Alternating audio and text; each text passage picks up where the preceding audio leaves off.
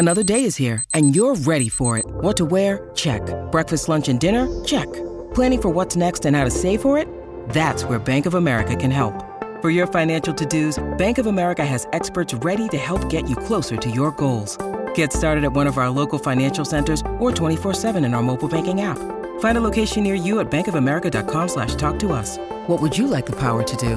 Mobile banking requires downloading the app and is only available for select devices. Message and data rates may apply. Bank of America and a member FDIC. This episode is brought to you by Reese's Peanut Butter Cups. In breaking news, leading scientists worldwide are conducting experiments to determine if Reese's Peanut Butter Cups are the perfect combination of peanut butter and chocolate. However, it appears the study was inconclusive, as the scientists couldn't help but eat all the Reese's. Because when you want something sweet, you can't do better than Reese's. Find Reese's now at a store near you. When you need mealtime inspiration, it's worth shopping Kroger, where you'll find over 30,000 mouthwatering choices that excite your inner foodie. And no matter what tasty choice you make, you'll enjoy our everyday low prices, plus extra ways to save, like digital coupons worth over $600 each week. You can also save up to $1 off per gallon at the pump with fuel points. More savings and more inspiring flavors make shopping Kroger worth it every time. Kroger, fresh for everyone. Fuel restrictions apply. Welcome to the New Books Network. Hello, everybody, and welcome back to New Books in Animal Studies, a podcast channel on the New Books Network. I'm Callie Smith, a host of the channel. Today, we'll be talking to Emelia Quinn about her new book, Reading Veganism The Monstrous Vegan 1818 to Present. In this text, Quinn traces the trope of the monstrous vegan across 200 years of Anglophone literature, beginning with the creature in Mary Shelley's Frankenstein.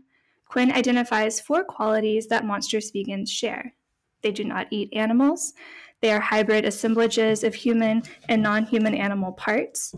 Monstrous vegans are sired outside of heterosexual reproductions, and they are intimately connected to acts of writing and literary creation. Reading Veganism is a groundbreaking and crucial addition not only to English literary studies, but to animal studies, environmental studies, gender studies, queer studies, food studies, among others. So, with that, Emelia Quinn, welcome to the show. Hi, thank you, Callie. So, I heard an interview that said this um, this is born out of your dissertation, but that originally you were going to look at dairy and cheese in literature. So I'm really curious, how do we get from cheese to the monstrous vegan? Yeah, so when I started the PhD, the original proposal had been to do a literary history of cheese um, from a vegan perspective, right? That I was still very much interested in thinking about what it means to be a vegan reader, what it might mean to theorize in a vegan way. Um, but I was particularly interested, I guess, in a longer history of kind of representations of nut-based cheeses that actually go much further back than we'd think. So there's a lot of, medieval cookbooks featuring nut-based cheeses. There's a, a, really intriguing reference in Paradise Lost to this idea of churning up nut cheeses. Um, and so I guess I was interested in charting a history of of these alternatives, but also the way in which dairy, particularly these days, has become such a locus point of anxieties around nation, um, you know, like the, with the EU debates about what can be called cheese, um, that it seemed to be a really interesting site for exploring the ways in which animal products seem to invite uh, intersections of, of questions of kind of gender and nation uh, race. Um, and it was only really when I was doing my cheese based reading and kind of highlighting every reference to cheese in Frankenstein um, that I realized actually all the books I was looking at had this monster that, that shared these traits and they were all referring back to each other. And so it, it was a kind of natural progression of like a, an, I guess, an aha moment of like, oh, okay, so I'm actually looking at all these different monsters and why, what the more interesting question at that point seemed to be why is it that these monsters reappear at these different periods? Why do they reappear, reappear in, in these distinct ways? And what does it tell us about being a vegan? Uh, the cheese project is still in the works. So. I've just I've just written up a paper for um, an editor collection that's on Margaret Atwood's use of cheese, which I think is a particularly interesting one. Uh, but yeah, that's the the origin story, I guess. That's wonderful. It seems like you had to zoom back and create this broader framework of the vegan, and then now you get to zoom back in to exactly. the dairy more specifically. Um, since vegan theory is, I would say, relatively new and emerging, uh, I, and I know that you co edited an anthology about vegan theory as well. So I thought it might be useful to just help our listeners um, with providing a definition of vegan theory, or maybe just describe briefly of how you conceptualize it. Yeah, that's it's okay. I guess a tricky question because, as you say, it's in development, and so I think for me, it's uh, whatever you want it to be at this stage. Um, but the idea behind a kind of theory of veganism is that it's not a question of finding texts that are about veganism per se or explicitly, that it's not about reading kind of polemical texts that are promoting veganism, though that can be one part of it. But there is something very distinct about uh, a vegan sensibility that is worth, that can be used as a kind of framework for reading. So, in my specific sense, kind of how I conceptualize veganism is as a kind of interplay between a utopian striving, but also as a state that is always grounded in failure and insufficiency. And for me, that's the most important thing about veganism that it's not this state of purity or, or kind of uh, self righteousness, but that it is a grappling with failure and with utopianism. And so that in is kind of what I use as this kind of theoretical framework of what it means to be in this situation of, of between these kind of two dual poles of, of failure, insufficiency, and utopianism. I have to say uh, two things that I thank you so much for, for, for providing that definition, and two things that I really found helpful while reading this book is that idea of failure, and um, because there's a sense sometimes as a researcher when you're trying to gather these things, it's like am I a bad, you know, vegan on a personal level, but also am I am I doing this, you know, wrong? You know, is there a correct way to be thinking along these lines? Um, and I also like that you highlighted it doesn't have to be a text directly about ways of eating or about veganism to be thinking about this um, to apply a vegan theoretical framework. So uh, that's really really helpful. Um, going back to failure, I think there was this quote that you that you pull out and cite in the book by I think Joshua Schuster that is um, it's almost like you're living in a science fiction to be a vegan. And so I'm going to read that quote that you have. Being a vegan means living in a partially alternate world that has a science fiction feel because it involves continual cognitive estrangement from social norms. So I'd really, I don't know, I this the first three books that you address are in the science fiction genre. So I wonder if you might say more about how science fiction um, allows space for this idea of failure and striving and utopianism. Yeah, I mean, I think there's been so much written on the power of science fiction for thinking about animals because, as Schuster says, it, it it's this kind of estrangement from norms, and people like Sherryl Vint uh, put a lot of um, emphasis on science fiction as one way in which we can think about otherness, right? That, that actually looking at aliens and alternate life forms is a, almost a kind of metaphor for how we might approach animals. Um, and I, I, mean, I wouldn't say that science fiction necessarily is kind of built into this question of failure per se, but certainly in the texts I explore, it's a kind of question of why these figures, these monsters, are insufficient in some way. And certainly the texts I look at are in many ways kind of very anti-vegan, right? Like H.G. Wells is very much dismissive of, of veganism or vegetarianism as this um, this kind of pretense, right? That this kind of utopian striving that doesn't match with the body, and, and Atwood really ridicules it as a as an uh, an unrealistic mode of, of thinking about the future. And what's interesting about science fiction is it has been historically the place where vegetarianism and veganism is explored as these utopian futures. Or, or John Miller's just written a great chapter on on um, fake artificial meats that can be found way back in the 19th century, so way before we think about seeing them.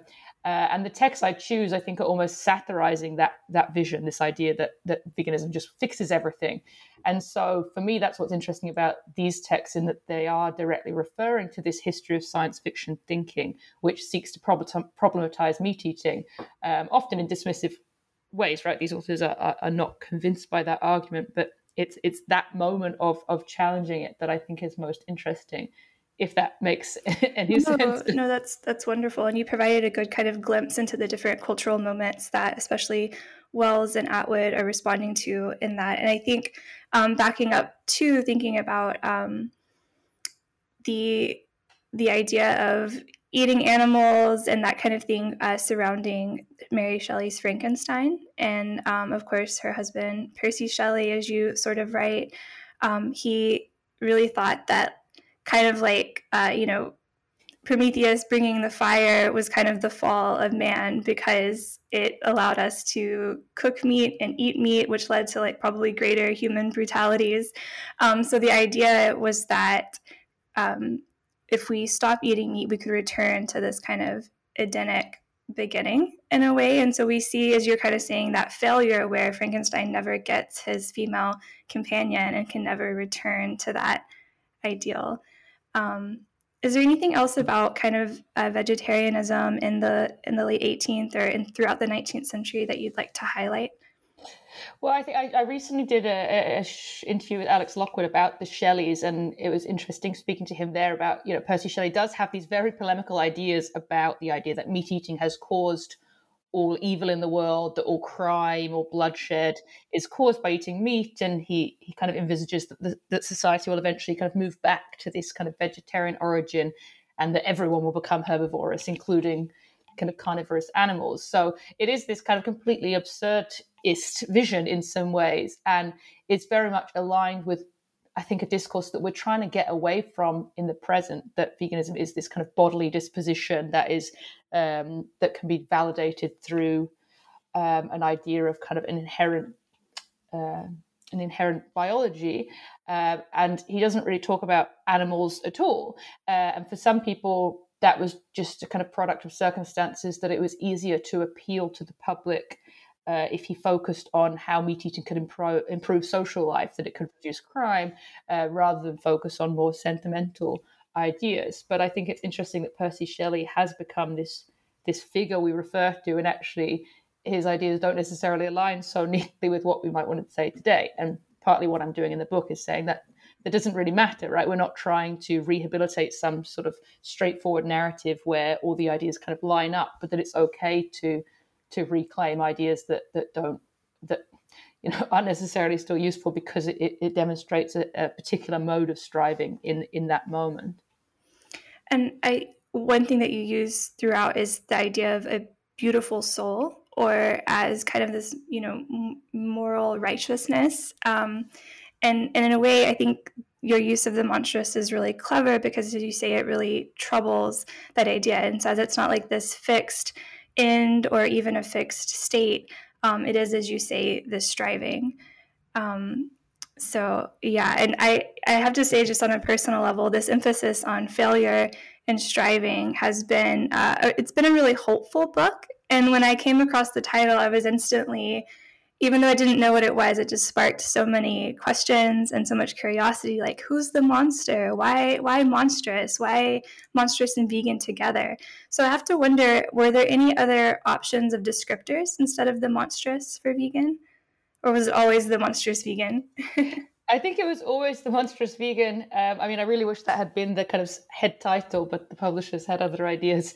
Um, I think the the thing with the monstrous, I mean, it started right. The book is divided into two parts, and in part one, I'm just tracing this literary trajectory, which can, I guess, just be defined as a sense of like, okay, well, here are the monsters, and here is why they're interesting in these different contexts. But then the book really took a turn when I was writing a different article for, for something entirely different about 19th century whaling art um, and that's when I started thinking about this concept of vegan camp, of actually what it means to be constantly confronting trauma, right? That if you are living as a vegan, it's like, ah, it's you know, it's very distressing to be to be thinking about how insufficient our individual actions are. And so vegan camp was one way of kind of rehabilitating vegan pleasure. And then that made its way into part two of the book, where I started to think about actually how might we use that vegan monstrosity, right? Rather than you know try and negate it and say well we're not monsters we're this or this or this but actually perhaps there's something productive and reparative about claiming monstrosity for ourselves and embracing that as a part of what veganism is. Uh, and so that is why I think for me the monstrous is so important because it is a way of of redefining veganism away from mainstream stereotypes that it is just this sense of purity or it's this inability to truly respond to others, but that actually uh, the monstrous allows us to kind of grapple with all the, the complications and complexities that it does entail.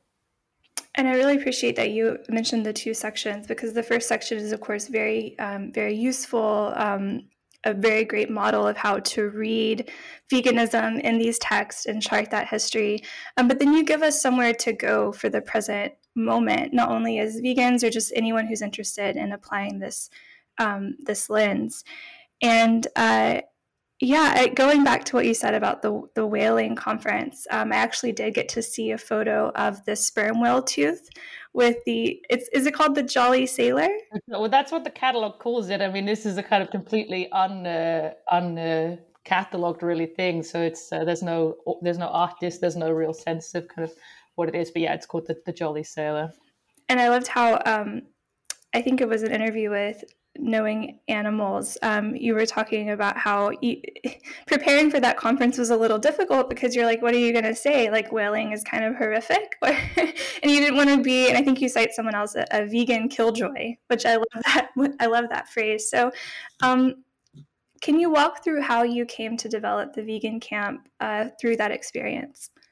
Yeah, so the vegan killjoy is, is kind of Richard Twine's idea, which I think is is something we can all relate to, of this sense of just being the disruptive dinner guest who who kind of makes everyone else feel bad, and he invests in that as a as a kind of productive experience to challenge ideas of of uh, normative pleasure and joy. Um, so yeah, the Whaling Conference, uh, I was invited to to offer a vegan perspective, and as you say, it was this sense of well you know, my fear, I guess, is is with vegan scholarship that you fulfill all the stereotypes people think it's going to be, which is that it's going to be not rigorous. It's just asserting your moral viewpoint onto a text and not allowing the text to speak. That in some ways it's the opposite of good literary criticism, which is about complexity and finding nuance, and it's just applying a strict moral code.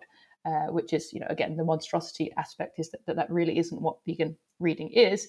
Um, so yeah, I didn't want to give a really uh, expected presentation of okay, well, yeah, this is this is horrible. We should just burn it. Um, in the vegan camp article that came out of that conference, I, I, spoke about the various debates that have been going on in the British media about what to do with historic ivory, um, and whether to just put it out of the royal collection or to or to destroy it altogether. And uh, this idea of just destroying it doesn't seem to speak to the ways in which it has generated pleasure, the, the ways in which it has generated meaning. And so, if we're not going to destroy it, if we're not just going to condemn it, then what do we do with it? How do we take account for our pleasures in a way that is um, that is in, is, is in some alignment with our veganism? Uh, and so, yeah, this this this particular tooth uh, has this extremely gaudy image of this juvenile sailor with a big cannon between his legs, uh, and I just found it so undeniably pleasurable, right? That I couldn't say, "Oh, this is horrible." You know, some of the paintings in the collection, it's it's whales with big harpoons in them bleeding, and and it and it is it is hard to look at. Whereas this was just funny, right? And I kind of loved it, and I thought it was the kind of kitschiest uh, thing I'd seen, and so.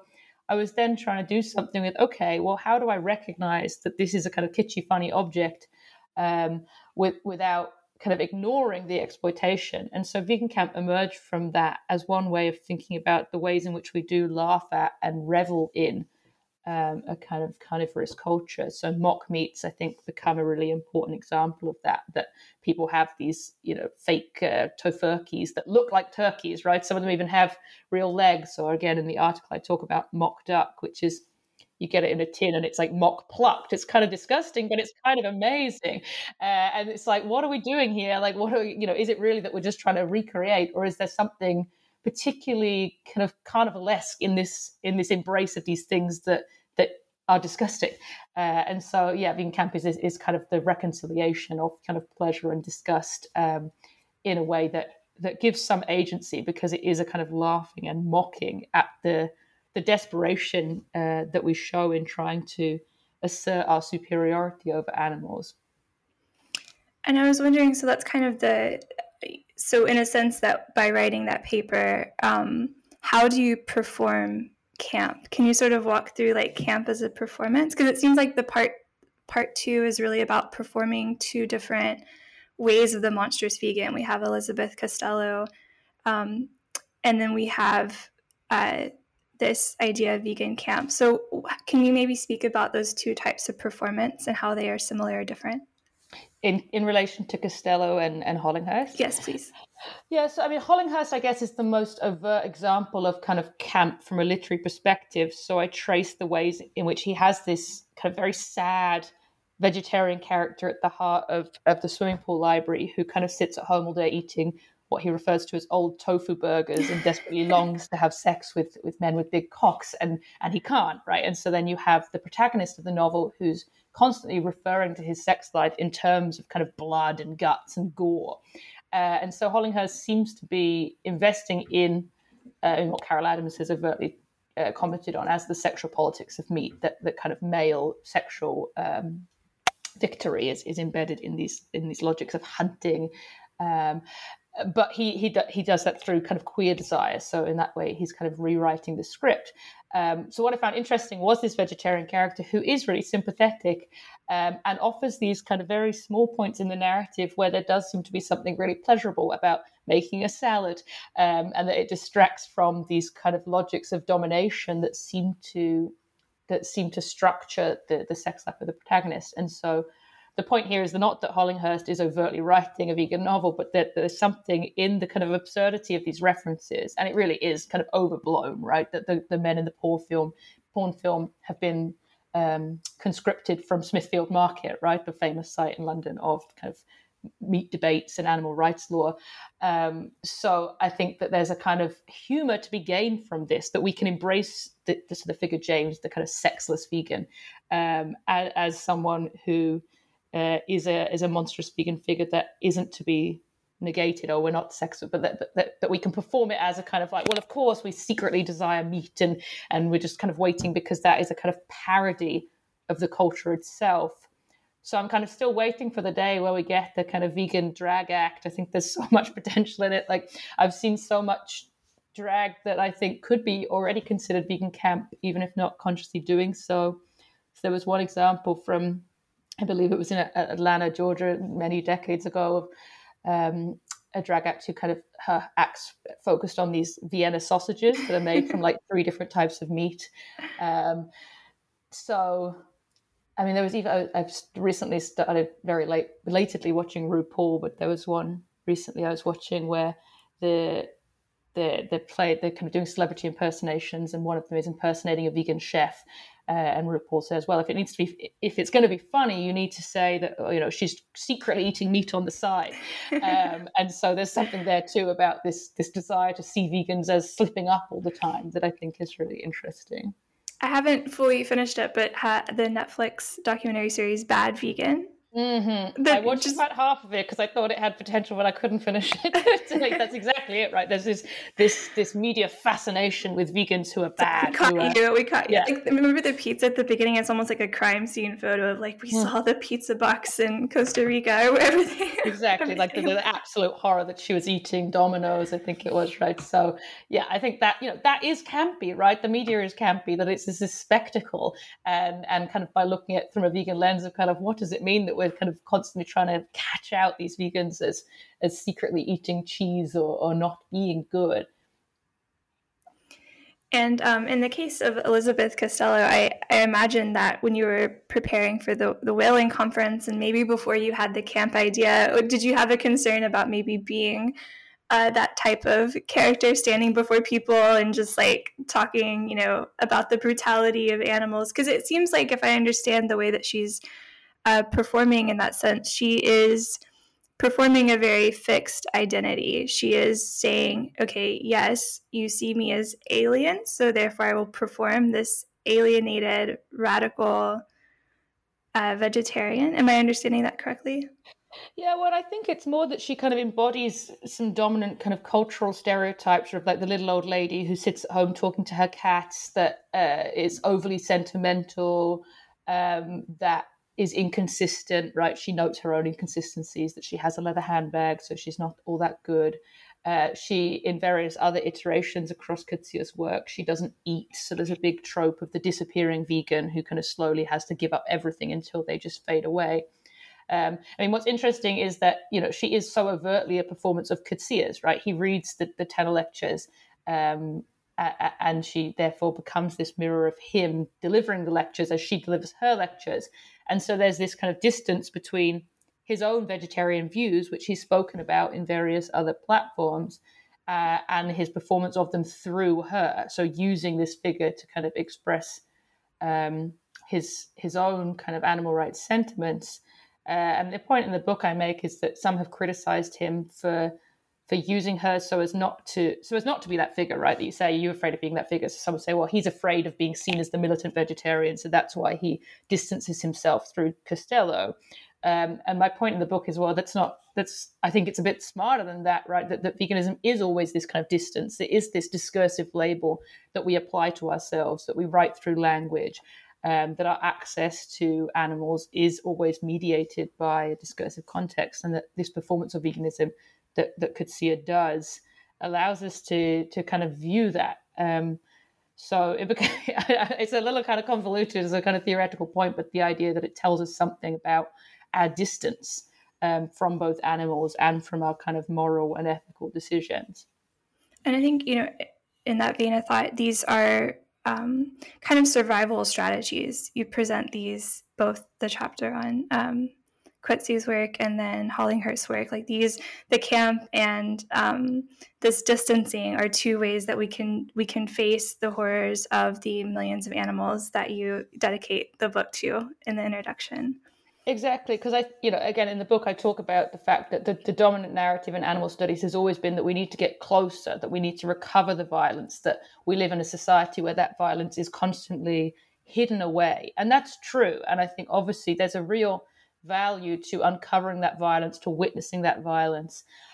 But it can also be paralyzing there and you know using the work of Sedgwick who who suggests that you know paranoid reading this idea of constantly exposing violence isn't the only way of reading and so the book is not saying that we need to not uncover violence or that that's not a valuable project but that there are other ways of, of thinking about this and that distance doesn't need to be something we completely reject but that irony humor playfulness can be ways of of grappling with with these ideas too. And I think, um, you know, in terms of just like vegan and veganism's image, you know, in kind of the wider mainstream, uh, it could be a little helpful to have some campy, humorous uh, marketing or profiles. Because oftentimes, you know, and I follow many of these accounts as well, it's just like, you know, footage of slaughterhouse after slaughterhouse after slaughterhouse. And that is very important. But at the same time, it's also very discouraging, very heavy, and can kind of be a dead end uh, for finding motivation to think further about how to um, to contribute to the wider to the wider cause. Uh, speaking of advertising, I love that you begin the book by talking about a McDonald's commercial and um, there's so much at play that you highlight with gender here and it's this young boy wants to order um, chicken nuggets and the mother is like ah you know hit the brakes. Wait a minute. This is this is very dangerous. I don't know about this. And of course this is all male na- narrated except for this other uh, woman comes on screen is like no it's actually really okay. So this one woman comforts the other woman in order to protect i think it's really interesting a young boy you know like the progeny of the future. So i wonder if we could use that maybe as an entry point um, not only into you know the mainstream use of Frankenstein or Franken anything, um, but also maybe gender as well. Yes. Okay. So like it. So to talk about the kind of the the way in which Frankenstein infuses kind of contemporary culture, or just to think about gender more? Let I guess like, let's do both of them. So I know that you say Franken as a prefix was entered into the OED Oxford English Dictionary in 1992. Um, and it's primarily used for like genetically modified foods. So definitely in alignment with like, is there something genetically weird or scientifically mutilating about the the um, the chicken nugget? So I guess we can start there and then we can move to gender. Yeah, I mean, so because I think I, what I note in that introduction is the kind of irony, right? That Frankenstein, so McDonald's are positioning themselves as not Frankenstein, right? That they've been attacked over many years as producing, as you say, these Franken foods that are the hybrids that we don't know where they've come from that are ultimately going to kill us, right? It comes back to attack its maker. Um, and therefore they're saying, well, we're not Frankensteinian, we're kind of part of these kind of very pure return to to ideal kind of farming agricultural values. Uh, and there's an irony there in that because, as Carol Adams has, has shown us, that Frankenstein is actually this kind of urtext of vegetarianism that is about uh, the desire to live meat free at, it, at its heart. Um, that there's a kind of irony that, of course, McDonald's would want to distance itself from from that text altogether. As to the kind of proliferation of, of Frankenstein and, and food, it certainly obviously is coming to the fore more and more in in vegan circles um, because of the way in which fake meats, genetically modified meats, are seen to be this kind of future promise that that we can, you know, a kind of a more realistic way of thinking how we live meat free, right? That we just we use lab meats, um, and it's something. I mean, it's something I'm still thinking a lot about. Um, I know Josh Milburn writes a lot about this in a kind of way that I find very reasoned in that he's like, well, you know, we can't just dismiss the, these things that, you know, they really do hold out potential. Um, so I think this kind of narrative of Frankenstein and veganism is going to become more and more kind of complex and different as as those technologies evolve. Yeah, um, and then I think as well when you're talking about Coetzee, and then we have Mary Shelley. So we have Shelley who creates a male um, male monster and has the male scientist, and then we have Coetzee who has a female protagonist. And I wonder, um, and maybe among some of the other texts you have as well, about this whole idea of creating an um, a differently gendered character. Is there anything there um, potentially? Yeah, I mean, I think so. Certainly in Coetzee, there's a kind of conscious interplay with this idea of a male author speaking and narrating a female character, and he uses that to reflect more broadly on the the limits of the sympathetic imagination and how we think ourselves into the experience of others without simply overwriting their experiences. I mean, what's interesting about the monstrous vegan is that in contemporary culture, the vegan is always female, uh, and and she's a kind of monstrous mother who's killing her children with her vegan diet, or she's uh, kind of anorexic who, who's using veganism as a cover. Uh, whereas in most of the books, it is a is it is a male figure um, that embodies a, a, a kind of anxieties about the future. And so, yeah, one of the defining traits of the monstrous vegan is that it's a product of male uh, reproduction, that it doesn't come from kind of the classical reproductive pairing. Uh, and that's part of its kind of queer queerness that it is seen as one of the anxieties it generates is that it's disrupting our idea of a reproductive futurism in which the, the social fabric will just continue and, and reproduce itself as as before. And so in that sense, this is why I guess queer theory becomes so central to the project that there, there's something about the monstrous vegan that that doesn't fit with our ideas of kind of gendered and sexual norms.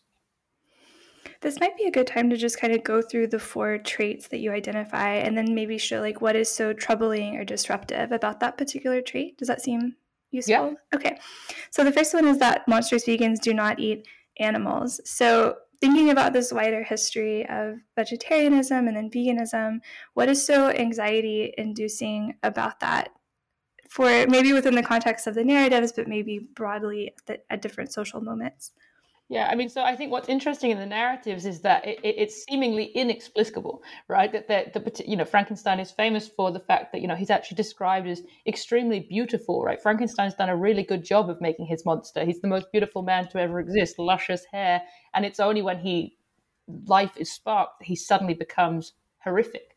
Uh, and so there's seemingly no way of of determining in kind of logical terms why this figure is so monstrous or anxiety inducing other than that it says something about humanity about about futurism that he's a, a creature created outside of these elements.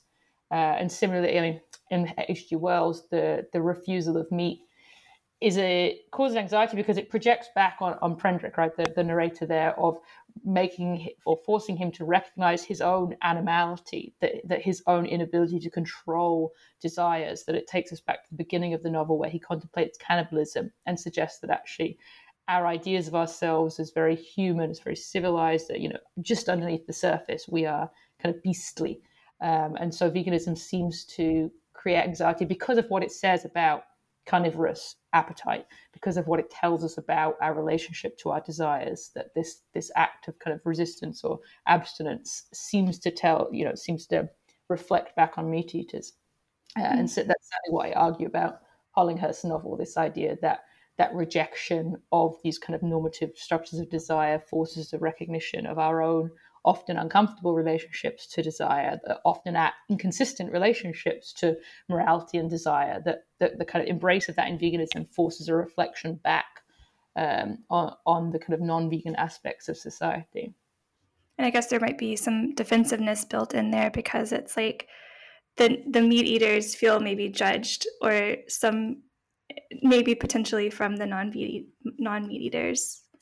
Well, yeah, certainly. It's like no one wants to have a vegan guest, right? making you, forcing you to confront what's on your on your plate, or or you know, making you have to justify those choices. That there is this kind of anxiety at the scene of the of the dinner table specifically that people bring up. That what is it about about? I mean, Rob, Robert McKay has an excellent article that he starts talking about when his brother-in-law serves him a meal, he says, "Oh, here's your lesbian food," uh, and, and the kind of what kind of anxiety is his brother-in-law expressing then that he has to kind of make this food queer in order to to serve it to, to kind of distance himself from it in some way and reinforce such norms, and that that is this kind of really potent site of the, in which we're kind of forced to recognize, oh, okay, your relationship to your meat eating is perhaps not so secure and fixed as you'd like it to be, because otherwise, why?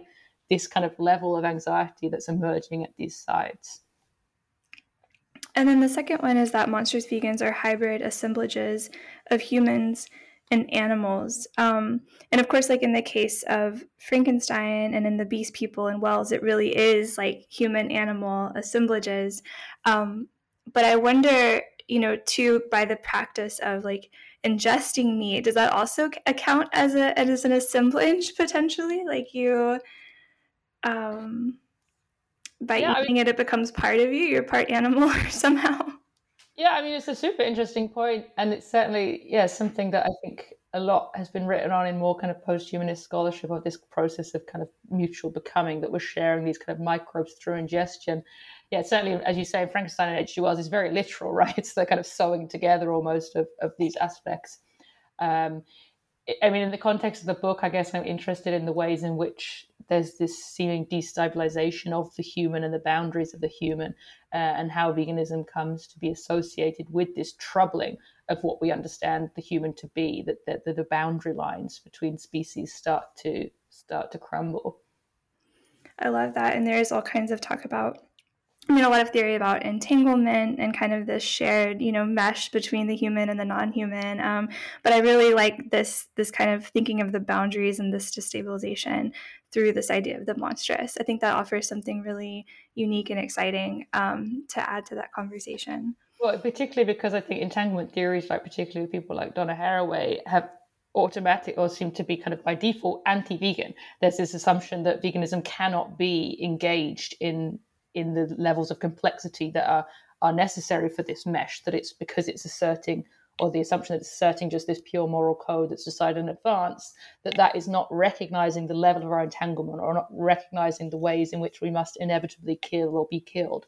Uh, and, and, the monstrous I, I, hope offers a kind of rebuttal to that that actually veganism is an openness to, to that difficulty as opposed to a shutting down from that difficulty I appreciate that you uh, stopped to add more to that. I think that's, yeah, it's like, oh, you're not, ex-, you know, because like, oh, vegans have just exempt themselves and they're over in this side world where they just hope for a better life that's never going to happen in their lifetime. But it's like, no, we can actually be, we are part of this conversation as well.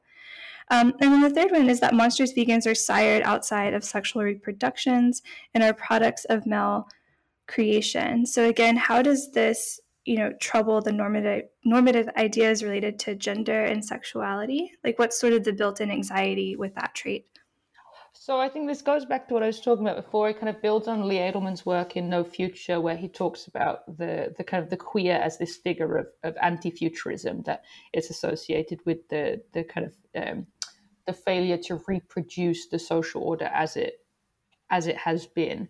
Um, and so the monstrous vegan, I think, plays into this this discourse that it offers these kind of children who are grown, fully grown, who refuse to to perpetuate the kind of normative structures.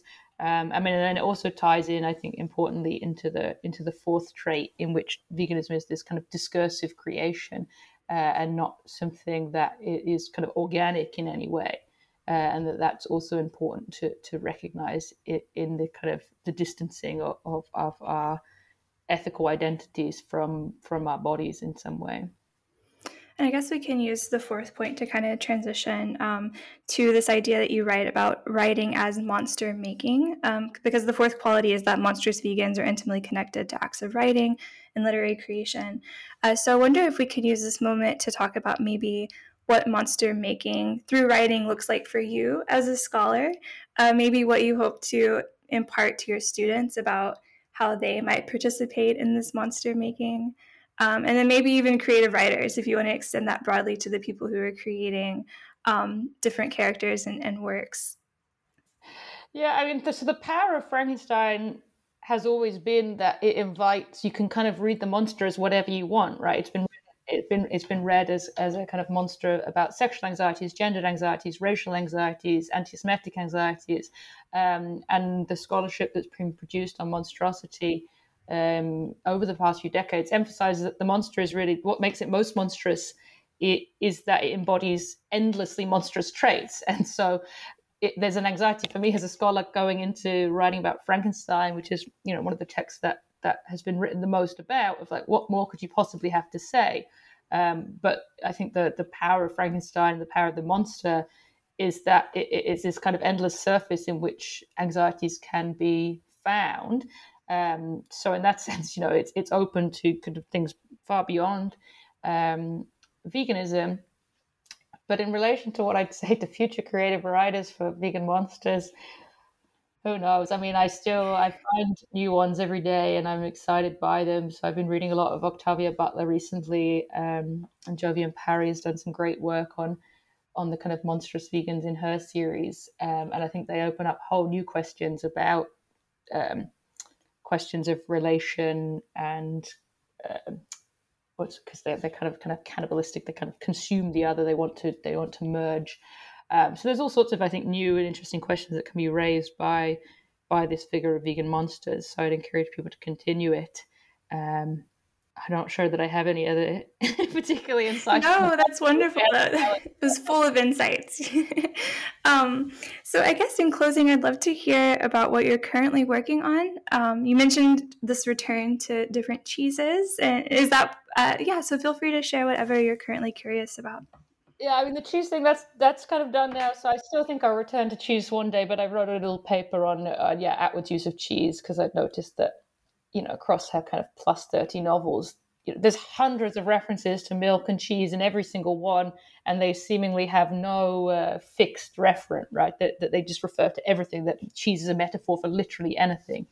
Uh, and so I was writing a piece trying to work out what we might do with that, and, and ultimately suggesting that it it may be another form of kind of vegan camp, this kind of inability for cheese actually to hold the mountain of references that we, we try and apply to it. Um, but more broadly, I'm, I'm thinking now about misanthropy uh, in the contemporary period. So it kind of flows quite nicely out of monsters, but thinking particularly in this age of climate crisis, racial injustice, violence against animals, this move towards kind of hating humans. Uh, Uh, that you know can be a very damaging discourse that looks very eugenic in its desires to just get rid of whole populations. But i'm trying to think about whether anything productive can come out of that that whether there is a kind of critical misanthropy. So in january we're having a conference in amsterdam trying to explore this through kind of academic papers but also through performance and dance and thinking about what it means to hate the human in the present time I love that because it, it, you know, like you're saying, if you take the monstrous too far, it's like, oh, humans just need to to get off this planet. so, but really, this monstrosity is what's been so helpful for reading this. Is it's just a way to see and to think about um, how complicit we are in different in different structures and different layers of uh, society. So, I'm excited about those works. I look forward to, the, especially well, all of them. They all sound really exciting. Thank um, you well, we have taken up some of your time today, but I absolutely want to thank you so much for joining me um, and our new books listeners. And uh, yeah, everyone go check out The Monstrous Vegan or Reading Veganism, The Monstrous Vegan from 1818 to present. Um, and it's with Oxford University Press from 2021. So thank you again. Great. Thank you so much, Kelly.